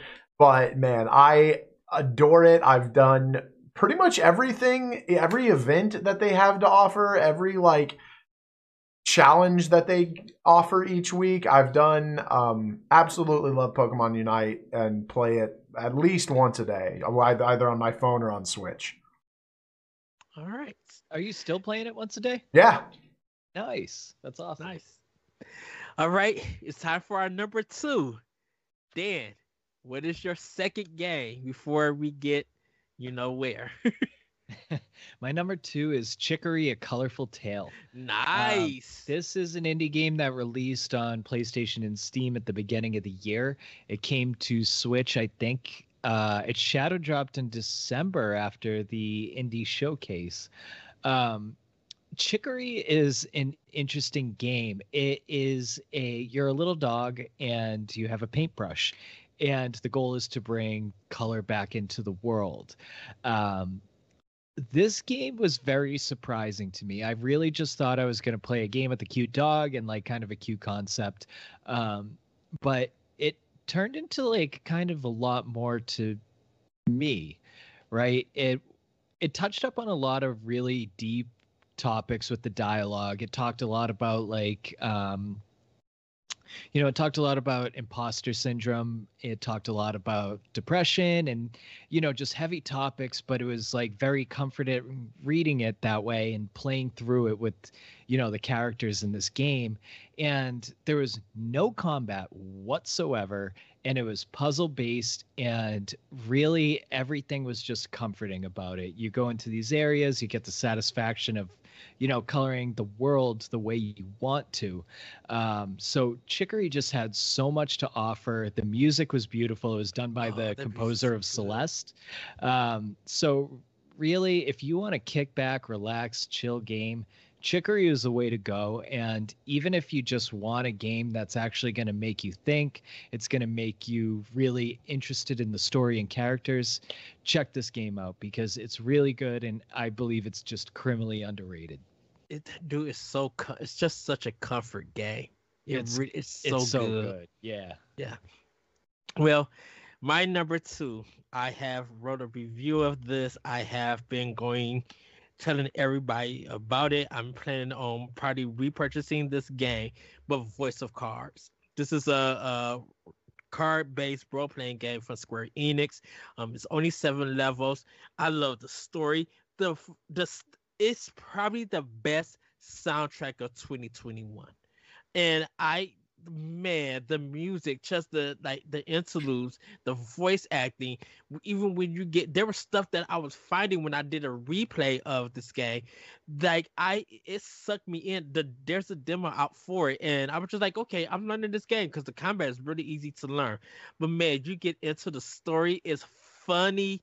It like it's great writing. You kind of like there's some twists in it, and you kind of feel for the characters and everything. The character and uh drawings is amazing. Now I'm going to say this, like I said before, there is some male artwork that is going to drop your jaw. You're gonna be like, wow, Square Enix. But yeah, Voice of Cards is my number two. Uh okay, Jacob, what is your number two? My number two is Metroid Dread, the game that came back after like I think 16 years. Um, I still am very much combating like whether or not I'm a, more of a Metroid fan than I am a Legend of Zelda fan because I got super Oh, no. into Metroid uh, when they re-announced it. Um, uh, yeah, no, that game, man, I like. It's gotten to the point where like I'm not a speedrunner by any means, but like I can I can beat that game in about two hours. Um, no way. yeah just just running through it i know where to go know what to do and like it's still a blast even then like it's fun to just sit down and play that game All right. Before we get to our number one, it is time to give it to our Garbodor of the Year award for questionable content. And I'm going to start this one off. Baldo. i think you mean i think you mean The unanimous number one vote.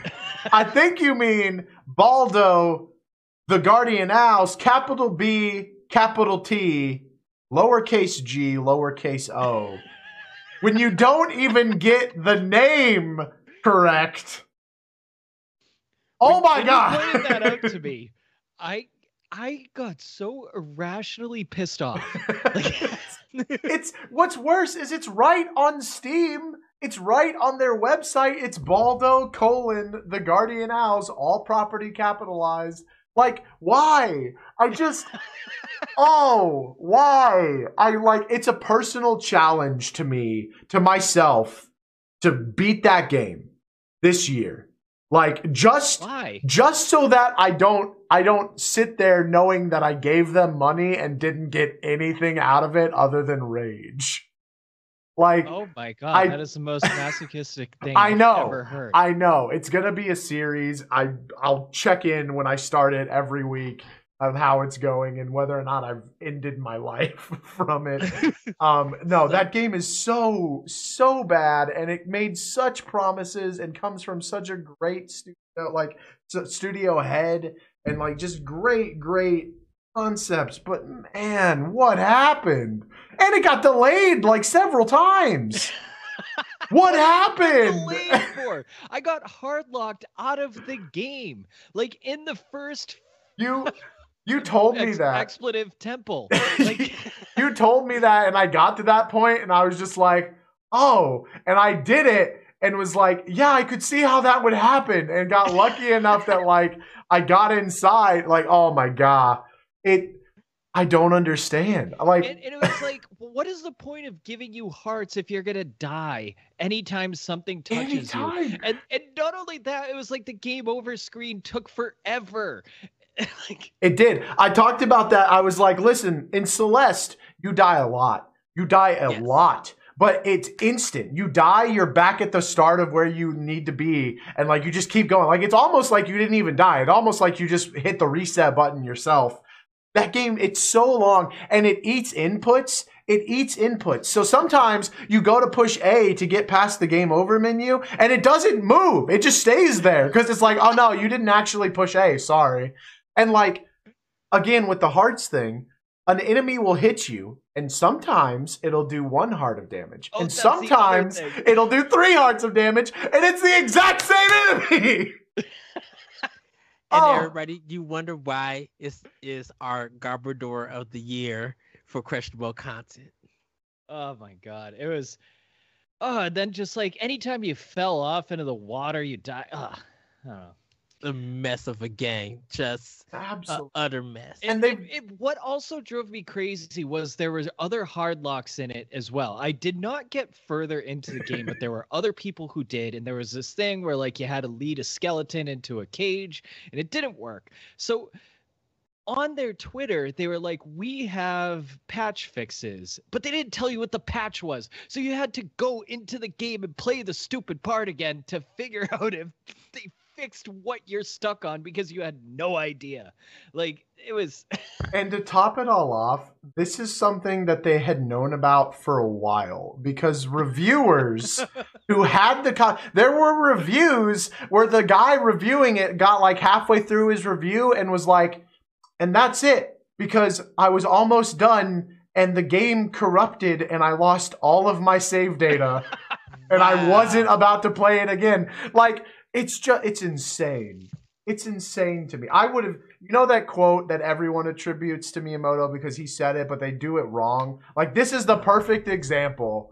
It doesn't even matter if they've patched it and fixed it. Now it will forever live on as the Garbodor of the year. Yes. I'm sorry, Battle Battleland Wonder uh Battle Wonderland, we didn't play you at all.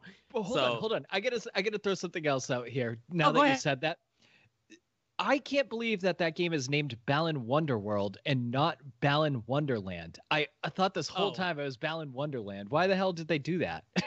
I I thought so too. It's Wonder World. You know what though? So- At least Balan Wonderworld was like they like owned up to the fact that it wasn't a good game and they like immediately put it on sale and and all these other things. Baldo never did. Bal- Baldo never did. Oh. and people actually bought a Balan like they just Mhm. been going on selling. People been just like, oh, I'm about to buy this game because I guess they wanted to see how bad it was and everything. But yeah, so congratulations, Baldo, for being our first Garbodor of the year for questionable content.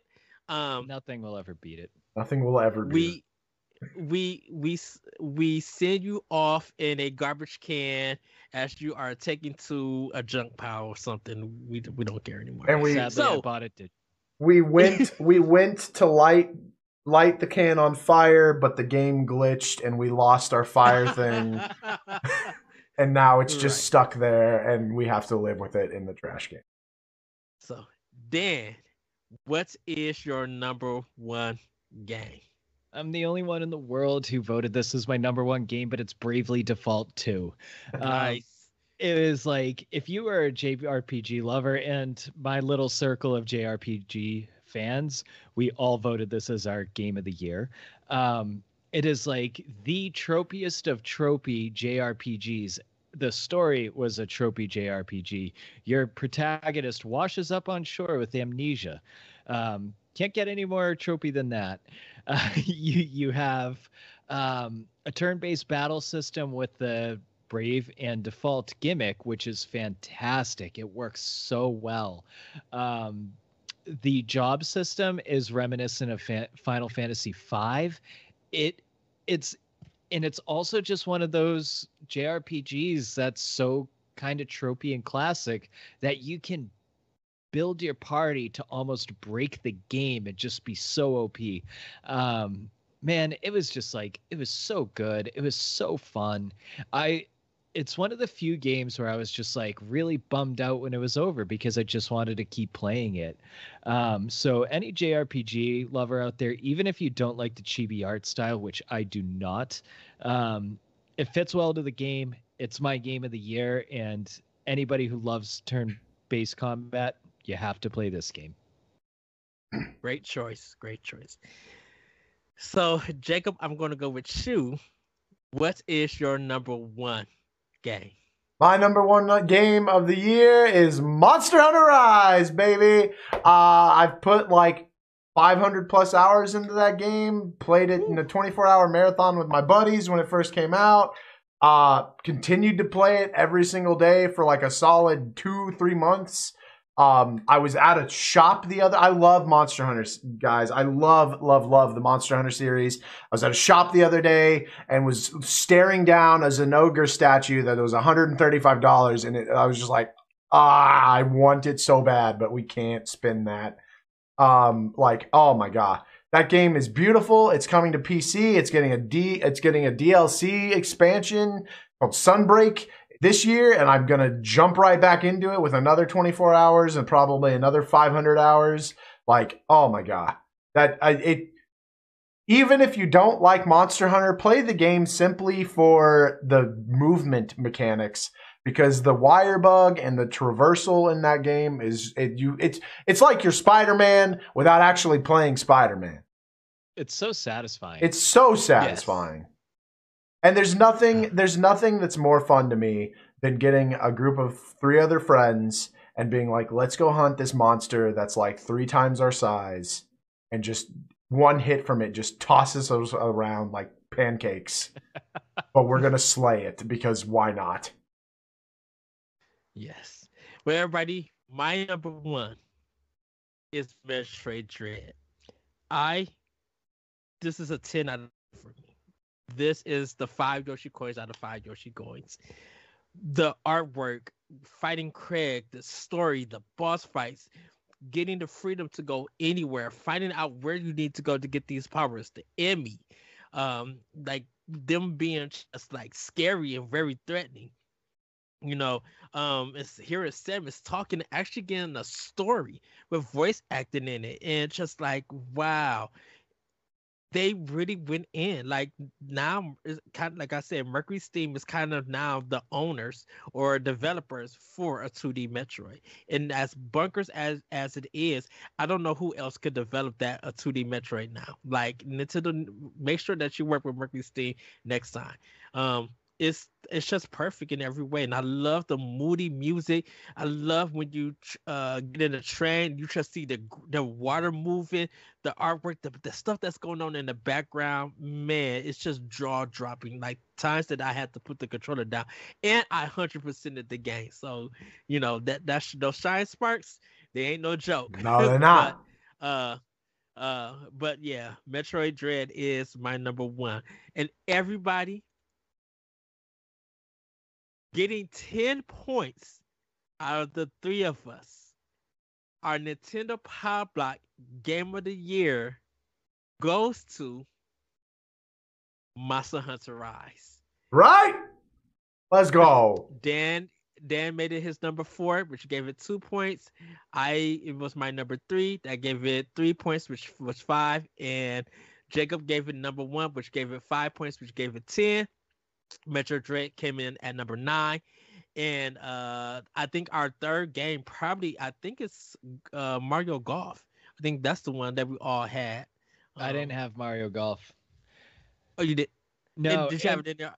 Did you I didn't even honorable? have it in my honorable mentions. The thing with Mario Golf, I I love it, and it's actually one of my favorite games of 2021. But I couldn't give it to it because it came so, it, it released so bare right? Like it okay. did, it wasn't a complete release. It didn't have yeah. the ranking um the the online ranking things. It had 5 courses when there's 10 now. It didn't even have the um the single player stuff like the one putt one on one putt like one on one putt the uh, targeting. It didn't have the medals. Like it didn't have seventy percent of the game when it was released. So I, uh, I, I, ah. just I just couldn't do it, even though I still play it like all the time. was my did we all three have Monster Hunter stories too? There? No, uh, we I think we all had either Super Mario 3D World or Mario Party Superstars, maybe. The the only one that was in the top five for everybody was Rise. Yeah, was Rise. Well, uh, the clear winner we're gonna give it to my son stories too. That's number three. Yeah, and, that's uh, fun. Three, that and and Bowser and uh Super Mario 3D World because I love that game. Those two tied up for number three. But yeah, Metroid Dread is number two, and Monster Hunter Rise is the Nintendo Power Block Game of the Year for 2021. Congratulations, Capcom, for this. Um, congratulations to all the games that we nominated, uh, that we spoke about, that we talked. It's a great, strong list that we recommend that you guys play. Besides Baldo, don't play that game nope. because it's is a Garbodor and it's in the junk pile somewhere. Um, you know, do not play it. If you're going to play it, or just watch somebody stream it and get some good laughs on it. But then everybody, we're gonna get into playing with power. Dan, what have you been playing with power? So I've been trying to bang out Picross S2 before S7 came out, which was today. I didn't get to finish it, so I was uh, playing that a lot. Um, you know, I finished Chicory a couple weeks ago. We talked about that, so I don't really need to say much more on it. Um, uh, Mario Maker 2, I got back into it. I've been playing a lot of levels, um, getting back into speed runs, which is a blast. Um, getting back into my Kaizo levels, just doing, you know, shell jumping and all that, all that fun stuff. Um, it's actually kind of surprising how I didn't really lose a step on it. So, um, you know, always coming back and playing after a few months of just leaving it down. It's it's it's really funny, like to see these great levels still popping out and so satisfying beating them. Um, but the number one game I've just been playing is Paper Mario on the N64 expansion pass. Oh, Paper Mario is so so good. Um, I'm on chapter seven right now, and I think I could safely say just like what the hell have they been doing with that series? Like, why would you take something that was so good in the first three and make it so not bad, but just like give it less Take its of an soul away? Yeah, it's just like it has no identity. Origami King just had no identity. What are you trying to do? Are you trying to be an RPG? Are you trying to be uh action RPG? Are you uh, like are, I don't know. It just the story was like kind of good, but then when you got to the end of it, you're like, that's a stupid motive. Um, so it's just like, what the hell are you doing with the series? Go back to what you were doing. This is so good, you guys. and that's what I've been playing. Origami King is just top tier. It's just top tier. It's so no, it's good. not. it's, it's, it's, so good and it's so funny. No, it's when when the battle system becomes a chore, it's not a good game. Like that's the thing. The battle system became a chore because there's no actual reason to battle. There's no reason. Like you you start the game with 20,000 coins and it's almost impossible to spend all of them throughout mm. the mm-hmm. game. Like and the only purpose of fighting is to get a coin. Like the boss battles are fun, but yes. oh my god, like just random encounters were such a drag. I would get uh, uh I don't know. We don't need to get into anything, but like, no, it's not good. It's not. It's not Paper Mario 64 good. Not even close. Not even the same ballpark. we have different opinions, everybody. I, I will say I I cracked before we get I get to you, Jacob. I will say when you actually got into Barca's castle and all of them were fighting, all the enemies were fighting and everything. That was a great scene. I fell out laughing. I had to pause the game just be like, this is a bunch of nonsense, and I love it. Uh, Jacob, what have you been playing with Power? Yeah, so other than my usual things like Mario Kart, Minecraft, Pokemon, um, I've been playing. Well, I say playing.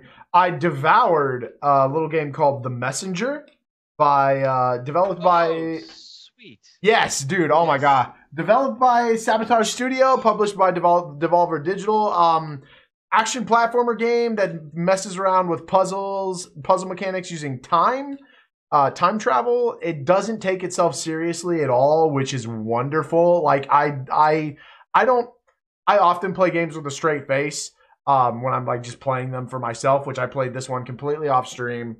Um, and like i was cracking up and chuckling the whole time just because like all like the little demon that comes down every time you die and like has a quip for you and the the, the shopkeeper is always hilarious and like they, they break the fourth wall a lot. Plus, the gameplay itself has like it it brings in a very what like what what is called flow uh, in in anything really that you do, but in gaming where like you you kind of forget that you're playing the game and you just kind of become one and move do everything instinctually. Um, it had a lot of that with like the way the game moves. So like when you when you swing your sword, you get an extra an in air jump called an air step, I think, or a wind step. Um, and so there's a lot of platforming that involves that. Uh, I've completely 100%ed the main campaign, and I'm now chipping away at the the free DLC, the Island Sunset or whatever it is. Uh, but I picked this game up because of the indie direct that happened where they I think it was Sea of Stars. Is that correct, guys? Do you y'all remember? Yeah. And they said that it's tied to this but not necessary. I was like, I don't care if it's not necessary. It's tied to it. That means it's necessary for me. Um, because that game looks amazing. My uh, number one anticipated indie. Yeah, man. Same for me right now. Like that. Uh, that's why I picked this. Was so eager to pick this one up and play it. Um, highly recommend it. another game that I've been playing a little bit of lately, and I wanted to just shout it out was um, uh, Guild of Ascension, which actually comes out January 19th for the Nintendo Switch. But uh, shout out to PID Publishing. They provided me an early copy of the game and uh, developed by WhileOne Productions. This is a really neat little game. Um, uh, Dan, I don't know if you've heard about this at all, but No. it's a strategy RPG where the twist is that you have 10 seconds to make your move. And it's all like it's not you don't click through menus, you have to do the things. It's like an action strategy RPG on a grid. And you it also has rogue light elements where you're making your way through a tower and you have to make it to the top of the tower, but you you have like very limited uh, healing capabilities, and it's all based on how you do your strategy in the game you get you earn things called pledges which kind of buff the two characters that you have and your characters Mhm. can change what they are based off of what weapon they equip um there are a few there are a few graphical glitches um nothing too big one of the funniest one that i've seen is that like one of the characters wears like a jester hat and randomly it'll just go flying around the the screen for no reason um, a couple grammatical errors. Uh, I believe WhileOne Productions is actually I I want to say they're a Brazil based company, but I I don't remember exactly. Uh, I I do remember that they're not they're not based in America or in anywhere that's in English native speaking, so I it's forgivable. Um, and then a, a few quality of life problems that I have with it, like when you select a, a spot on the map that you choose from when you're going into these dungeons, you don't get to like return at all. You have to you have to like go to that location and then once if you've like been there already, it'll be like there's nothing here, and then so you you have to then click out. You can't just be like, oh wait, no, don't go there. You just if you hit it, you just go to it. That's a little uh, annoying, but again, all forgivable, and it's it's really addicting. It's it's the loop of the roguelite elements where it's just very hard and your decisions matter, but you only have 10 seconds to make it. Um, super, super fun. Though I do wish that there were more roguelike elements to it. Like, as far as I can tell, the bosses don't change each time, but it's so it's so quote unquote difficult that I kind of appreciate that they don't change because I don't have to memorize a whole bunch of different boss patterns and like how they attack and what I need to look out for. So that's that's kind of nice. But yeah, uh, Guild of Ascension comes out January nineteenth on Nintendo Switch. It's already available on Steam. Uh, but yeah, look look forward to it. Look into it. It's very very cool. All right.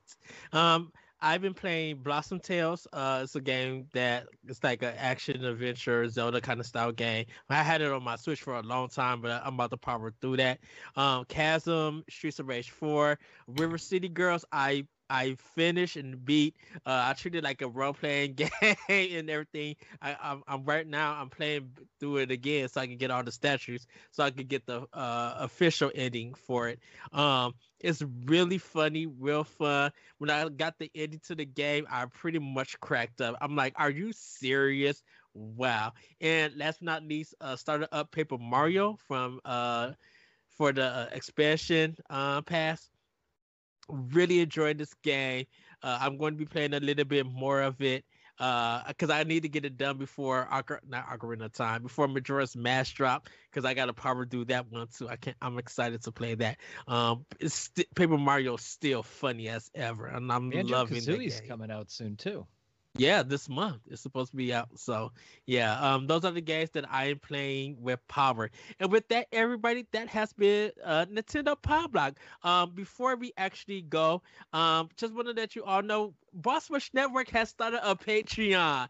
You can go to www.patreon.com slash Network and check out the, all our tiers that we have on there. Um, come help support us if you like all the content that we uh that we create for you guys. Um, there is some, some good bonuses that you guys are able to check out. Um, we do recommend that you know take a take a look, see which ones you think that you can support us with, and if you want to support us, go ahead and choose it and everything. With that, everybody, uh, thank you, Dan. Thank you, Jacob. Uh, where actually I forgot, Dan, where can we find you? You can find me on Twitter at DCDM99, uh, and you can find my articles on www.bossrush.net. I actually just put out an article today of my top 10 indies that released on Switch in 2021, if you want to check that out. Yes. Jacob, where can we find you? You can find me everywhere on the internet at Galutrad. That's G A L U T R A D. You guys can find me on Twitter at that Code and also join us on our Discord at Nintendo Power Block. And join us at uh, at Power Block Podcast on Twitter. Um, catch up with us. We want to talk to you guys and we want to interact. Um, we got a lot of great things coming for you guys for 2021. Uh, with that, everybody, have a great week, have a great weekend, and we'll see you next time on Nintendo Power Block. Bye, everybody. Woo-hoo! Bye. Bye.